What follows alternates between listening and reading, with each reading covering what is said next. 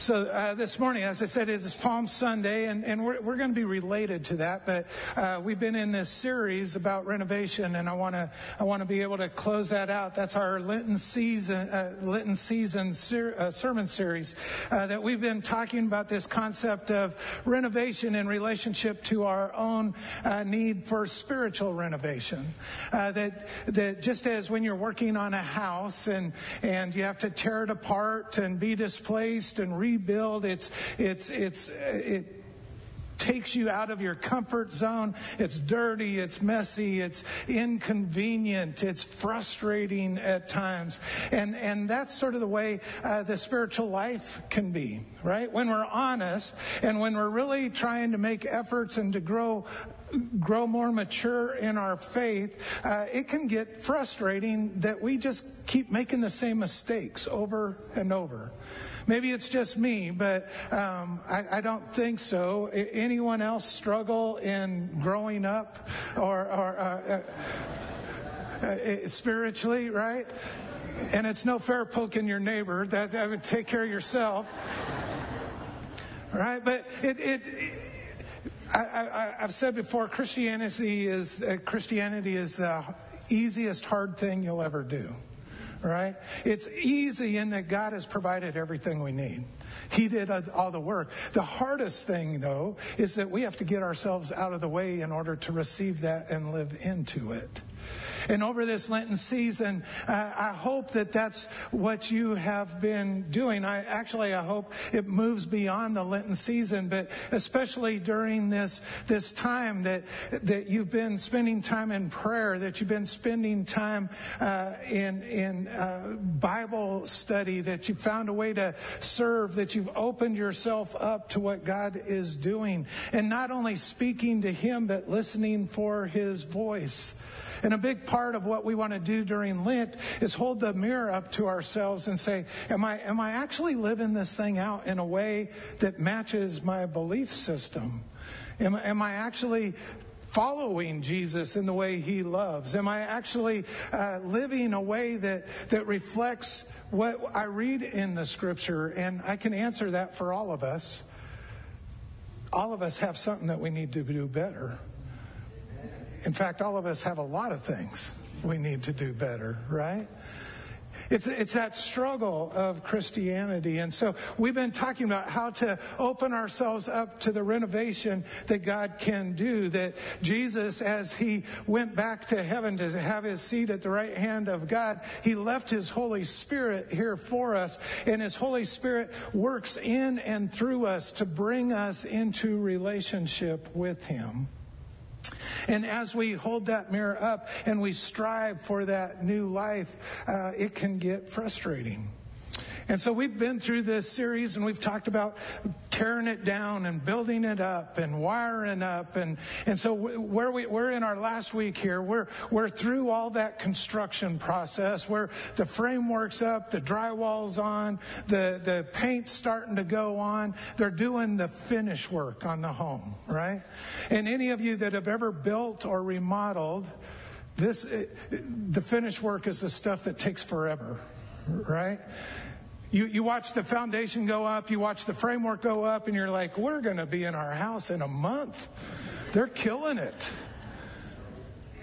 And then three years later, you're hoping your cabinets are going to come in or something, right? It's just, it, it's, fr- it's frustrating. It's that detail work that comes on the end that is necessary for the house to be livable. It's actually what, what is the finishing mark that distinguishes it and, and makes it complete. But it takes a long time. Even after you move in, then you're walking around with masking tape, marking all the places for the punch list that they need to come in and take care of. It can be a long, frustrating process. And that's what we're going to talk about this morning uh, in, in, in, our spiritual life as, as uh, in Wesleyan theology, this process, this finish work, if you will, that the Holy Spirit does on us is called sanctification.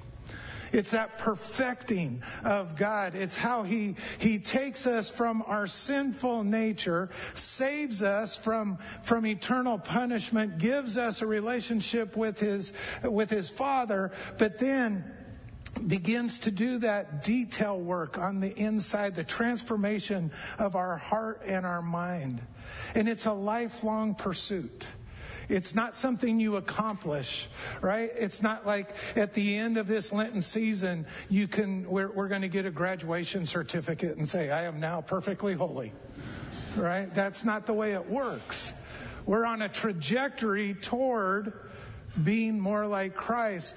Uh, sanctification or being perfected in love is, is what that term uh, comes from. It's this trajectory of moving ever closer to God. Yielding to His Spirit, moving ever closer to Him, having like character, a like mind, uh, uh, like actions, that we become more and more like Christ. And none of us are there yet. But hopefully you're closer today than you were yesterday. And you'll be closer tomorrow than you are today. Right? That's, that's that trajectory we're on. This finish work that God is doing. And, and, and it can be frustrating. I, I, I know I, there's things that I'm doing uh, that I did 30 years ago, and I still can't get over it. I'm still making the same mistakes over and over again, right? And it's not because God hasn't provided me a way to do that. It's because my own spirit rebels against Him and prefers to do it my way, even though I know deep down that I'm doing stupid things. It's that human nature, it's the sin nature that gets in the way. So we're going to talk this morning about that finished work and how God, how God completes our character and how he, how he shapes us into the people that he wants us to be. Uh, we're going to be in Hebrews chapter 12, verses 1 through 13.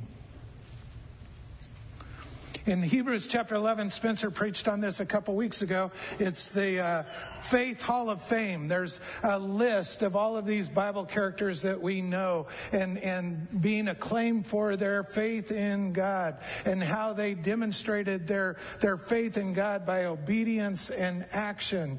And so wrapping that up, moving into chapter 12, he says, Therefore, since we are surrounded by such a huge crowd of witnesses to the life of faith, let us strip off every weight that slows us down, especially the sin that so easily trips us up. And let us run with endurance the race God has set before us. We do this by keeping our eyes on Jesus, the champion who initiates and perfects our faith. Because of the joy awaiting him, he endured the cross, disregarding its shame, and now he is seated in the place of honor beside God's throne. Think of all the hostility he endured from sinful people. Then you won't become weary and give up. After all, you have not yet given your lives in the struggle against sin. And have you forgotten the encouraging words God spoke to you as his children? He said, My child, don't make light of the Lord's discipline and don't give up when he corrects you. For the Lord disciplines those he loves, and he punishes each one he accepts as his child.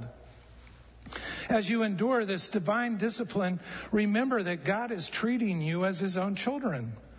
Who ever heard of a child who was never disciplined by its father? If God doesn't discipline you as he does all of his children, it means you're illegitimate and not really his children at all. Since we respected our earthly fathers who disciplined us, shouldn't we submit even more to the discipline of the Father of our spirits and live forever? For our earthly fathers disciplined us for a few years, doing the best they knew how. But God's discipline is always good for us so that we might share in his holiness. No discipline is enjoyable while it's happening, it's painful. But afterward, there will be a peaceful harvest of right living for those who are trained in this way. So take a new grip with your tired hands and strengthen your weak knees. Mark out a straight path for your feet so that those who are weak and lame will not fall, but become strong. This is the word of God for the people of God. Thanks be to God. Therefore, since we are surrounded by such a cloud of witnesses, let us strip off every weight of sin that hinders us. We, we are called in this journey that, that, that God's plan is for us to spend eternity with Him, right? We are on this journey, this, this trajectory of becoming more like Him. Our life is a preparation for our eternity with Him. And in doing this, this, this journey we're on, as the author refers to as a race here, it's a, it's a, it's a pursuit towards God. And in order to live that life out, we want to get rid of anything that gets in the way of that. That's a big part of the Lenten season, the yearly uh, heart checkup to say, you know what, what am I dragging with me that I don't need to? What's, what, what, what's in my life that's actually working against my holiness rather than leading me to uh, a life with Christ? He says, strip off anything so that we can run the race that God has ahead of us. And, and here's the deal. That sounds so simple. You know, stop sin and do it better. Right? It's not. You've failed at it over and over, haven't you? So I guess we're not going to be honest this morning. That's okay. I will. Yeah, I, I, fail at it over and over. It's not hard. If, if it was easy, everybody'd be doing it. Right? And we wouldn't have any of the mess that we have in the world. It's not easy. It's a difficult thing because our sinful egos get in the way of God's plan. In order for us to strip off what gets in the way, we have to be willing to allow God to rebuild us in a, in a manner that may not look like what we look like right now. Right? This is what salvation is. This is what the journey is about. It's not, uh, it's not fitting God into who you already are. It's being remade by God into who He created you to be. Right? We, we are saved. We are regenerated. We are remade in His image. We cast off what gets in the way so that we can pursue Him with all of our hearts. It's hard. It's difficult. It is a long relationship. So how do we do this? Verse 2. We do this by keeping our eyes on Jesus, the champion who initiates and perfects our faith. That part we, we can live with, right? Jesus is our focus. That's where we're heading. That's our model. That's where we're going, right? But listen, because of the joy awaiting him, he endured the cross, disregarding its, its, its shame. Now, can you put that, that verse up, verse 2? We do this by keeping our eyes on Jesus, the champion of our faith. Be, there you go. Because of the joy awaiting him, he endured the cross. We're going to dwell here for a minute. Because of the joy awaiting him, he endured the cross. It's okay. You're not Pentecostal. You're just participating. Just tells me you're awake. Because of the joy, he endured the. Okay. Joy and cross don't normally go together, do they? The cross was the most the most radical torture device the Roman government could come up with. Uh, anything but joy. But the writer of Hebrews is, is shedding a secret for us that all of us American Christians need to hear. Being a Christian is not always going to be easy. In fact, at times it's going to be painful. In fact, maybe usually it's going to be painful. Right? But we are called to something greater than our current circumstances or the pain that we're enduring. Because of the joy ahead, Jesus was willing to suffer the pain of the cross. He's giving us a model of how we navigate this world. The joy that was ahead of him is that his father's plan is going to come to fruition at some point, and we are all going to be gathered in his presence when he returns to finish his job. We're all going to be gathered around at a table that he has set for us, looking God our, and, and, and Jesus right in the face, and we will be having the coolest worship service and banquet dinner we've ever experienced and enjoying all that God has done for us. That's the joy that's ahead. But in order to get there, there had to be pain and suffering. And so Jesus was willing to go through the pain and suffering in order for the joy to be accomplished. Are you willing to put up with the pain in order to get to the joy?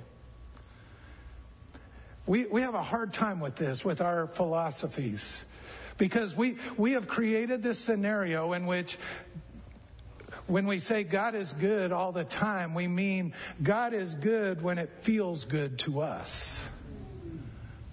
But God's goodness is present even when it doesn't feel good to us. God's number one mission is not for us to be happy.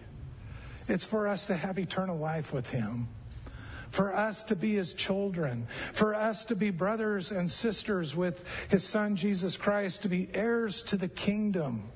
And he's willing, as a loving, he was willing, God was willing to subject even his own son to that suffering for our sake.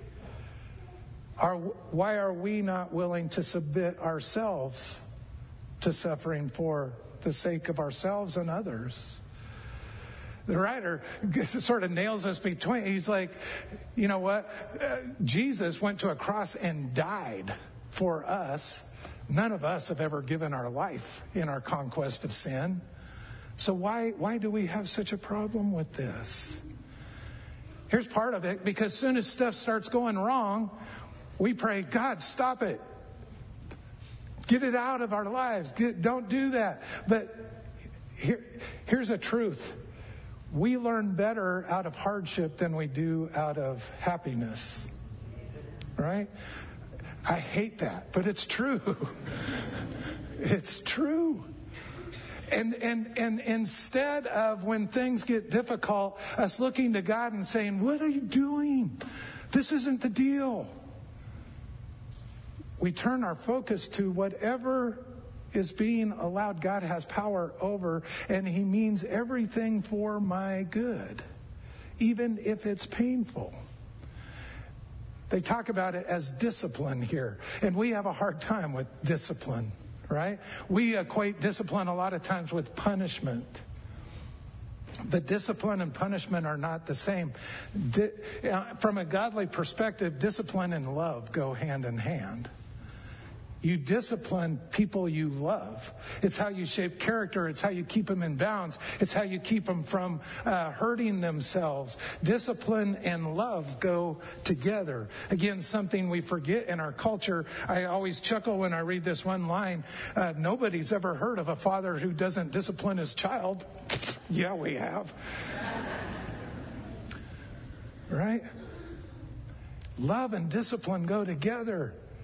And God loves us so much that He wants to shape us for eternity with Him. And the best way for us to be shaped is often through enduring through difficult circumstances. It's what Jesus did for us. It's what we're remembering this week. I mean, I, think through the events of this week a God who did nothing wrong, the Son, Jesus, a teacher, a rabbi, who we know is the Messiah, went through life welcoming people everyone else was doing away with, healing, connecting, saving, forgiving. And for that, he was whipped and punished and scorned and embarrassed and humiliated.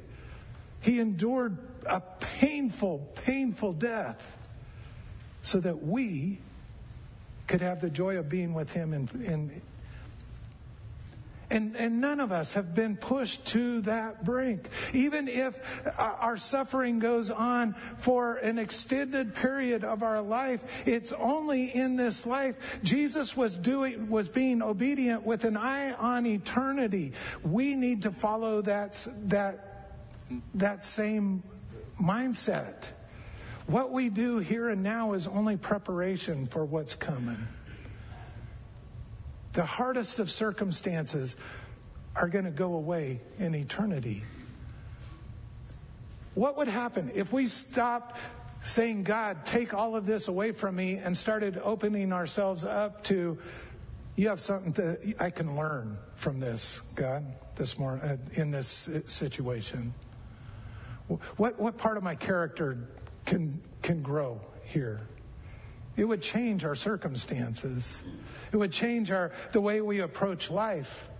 You could even get to the point where James or, or Paul or some of the other biblical writers that you could even find joy in your suffering because you know it's bringing you closer to God. It's a difficult thing for us to accept, but it's the way it, it's what's best for us. Verse, uh, verse 10 For our earthly fathers disciplined us for a few years, doing the best they knew how. But God's discipline is always good for us, so that we might share in His holiness. His discipline is always good for us. I grew up in an era when uh, spanking was the norm, and my dad was exceptional at the norm. right? And and and I can remember many a time being uh, punished and uh, or, or, disciplined. And um, it, my brother and I shared uh, bunk beds, and I was on the top bunk, and he was on the lower bunk, and and I can remember like nights after after getting in trouble and being up in my bunk and. and, and uh, when I grow up, I'm never going to treat my kids like that, right? And if you would have, if you would have asked me, I would have sworn that my dad was being abusive towards me. Right? Because from my perspective, it just was, it, it hurt, it was uncomfortable, it was bad, right? As an adult looking back now, I know that what my dad was doing was helping to build my character. He wanted me to learn that lying is not acceptable. He wanted me to learn about respect of elders and authority. He wanted me to learn that there's right and wrong. All of that was for my good. It seemed abusive at the time, but I look back and I'm thankful. I know there's new ways to do that. We talk through those things now. Right? Let's think about it. Whatever discipline method you use, the idea is it's character shaping. And the receiver of discipline never is like, please, Father, may I have more? Right? That's, that's not what we do.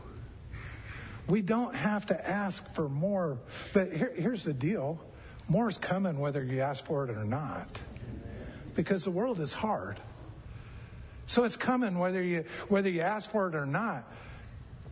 But can you change your perspective on it? That God is good. God is good all the time, even when we're suffering. That's that's the finish work that's being done. That's the perfecting of my heart. That's what's taking me from this emotional, uh, this emotional sort of thanks that I'm not going to hell and, and begins to mature me into for it's no longer just about me not going to hell. It's now about me coming alongside my brother jesus christ and being hands and feet to the world around me and offering that same forgiveness mercy joy and, and kindness to anyone that i get the opportunity to share it with. That's what the perfection looks like. It's hard. It's long. It's difficult It's tedious. But you'll love the finished product. You'll love the finished product. The last verse we read, verse 12. So take a new grip with tired hands. If you've ever been hanging from something and your hands start to give out and the blood starts to go out of your fingers and your grip is slipping, and unless you're Sylvester Stallone, you have to let go or whatever. Right? He says, take a new grip with your weak hands, shake them out, get the blood back in there, take a new grip. Strengthen your weak knees. Get knee replacement. Everybody's doing it.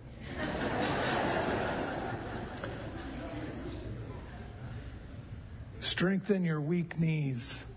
Mark out a straight path for your feet so that those who are weak and lame will not fall but become strong. Take a new grip. Strengthen your weak knees.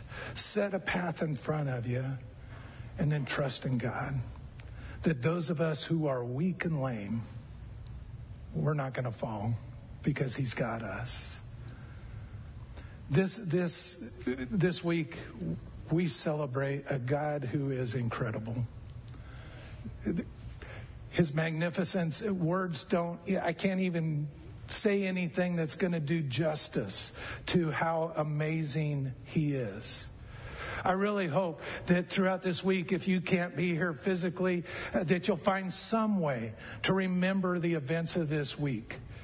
Because to jump from Palm Sunday to Easter, we miss the, the depths of pain that our God had to go through in order to get us to where we can celebrate our, our future.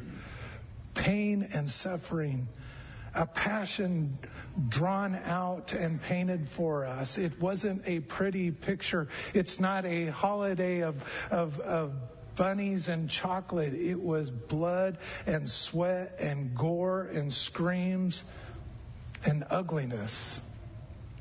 But out of that, out of that, we have a relationship with God that goes on forever. It goes on forever. We're going to celebrate Holy Communion. And we're going to do it again on Thursday as we remember when he instituted that for us. And I'm going to invite those who are going to be serving to come on up along with Monica.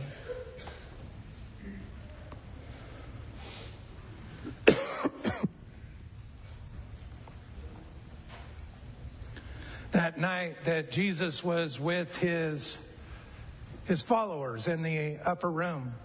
They had gathered for the annual Passover feast. It was something they did every year. All of these guys had grown up doing the same ritual every year. It was the story of the Exodus in the Old Testament. They knew the routine, but Jesus, as he met with them, changed the script on them. In the midst of the dinner, he took bread. He gave thanks. He broke it passed around the table and said, This is my body broken for you. Whenever you eat of it, I want you to remember me. Then he took the cup and gave thanks, passed around the table, and said, Drink from this, all of you. This is the new covenant and my blood shed for you and for many for the forgiveness of sins. Whenever you drink from it, I want you to remember me. And so it's in remembrance of these his mighty acts through Jesus Christ that we offer ourselves in praise and thanksgiving as a holy and living sacrifice to him. Would you pray with me? Holy Spirit, come. Permeate our thinking, O oh God. Help us to get a new grip and strengthen our weak knees. Help us to set a path before us to follow, a path that follows you, oh God.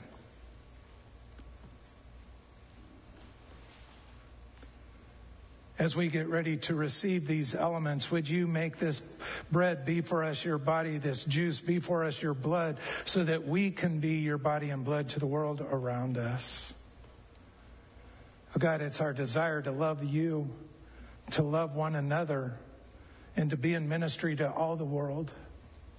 And we look forward to that day. We look forward to that future glory. We look forward to the joy that lies for us. Where your kingdom has come and all is made right.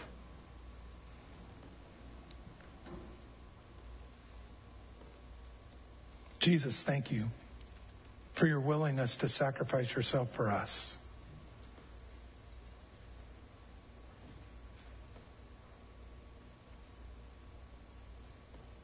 We pray all this in the name of the King of Kings, our Savior and Lord Jesus Christ, who taught us to pray by saying, Our Father, who art in heaven, hallowed be thy name. Thy kingdom come, thy will be done, on earth as it is in heaven. Give us this day our daily bread, and forgive us our trespasses, as we forgive those who trespass against us. And lead us not into temptation, but deliver us from evil. For thine is the kingdom, and the power, and the glory forever. Amen.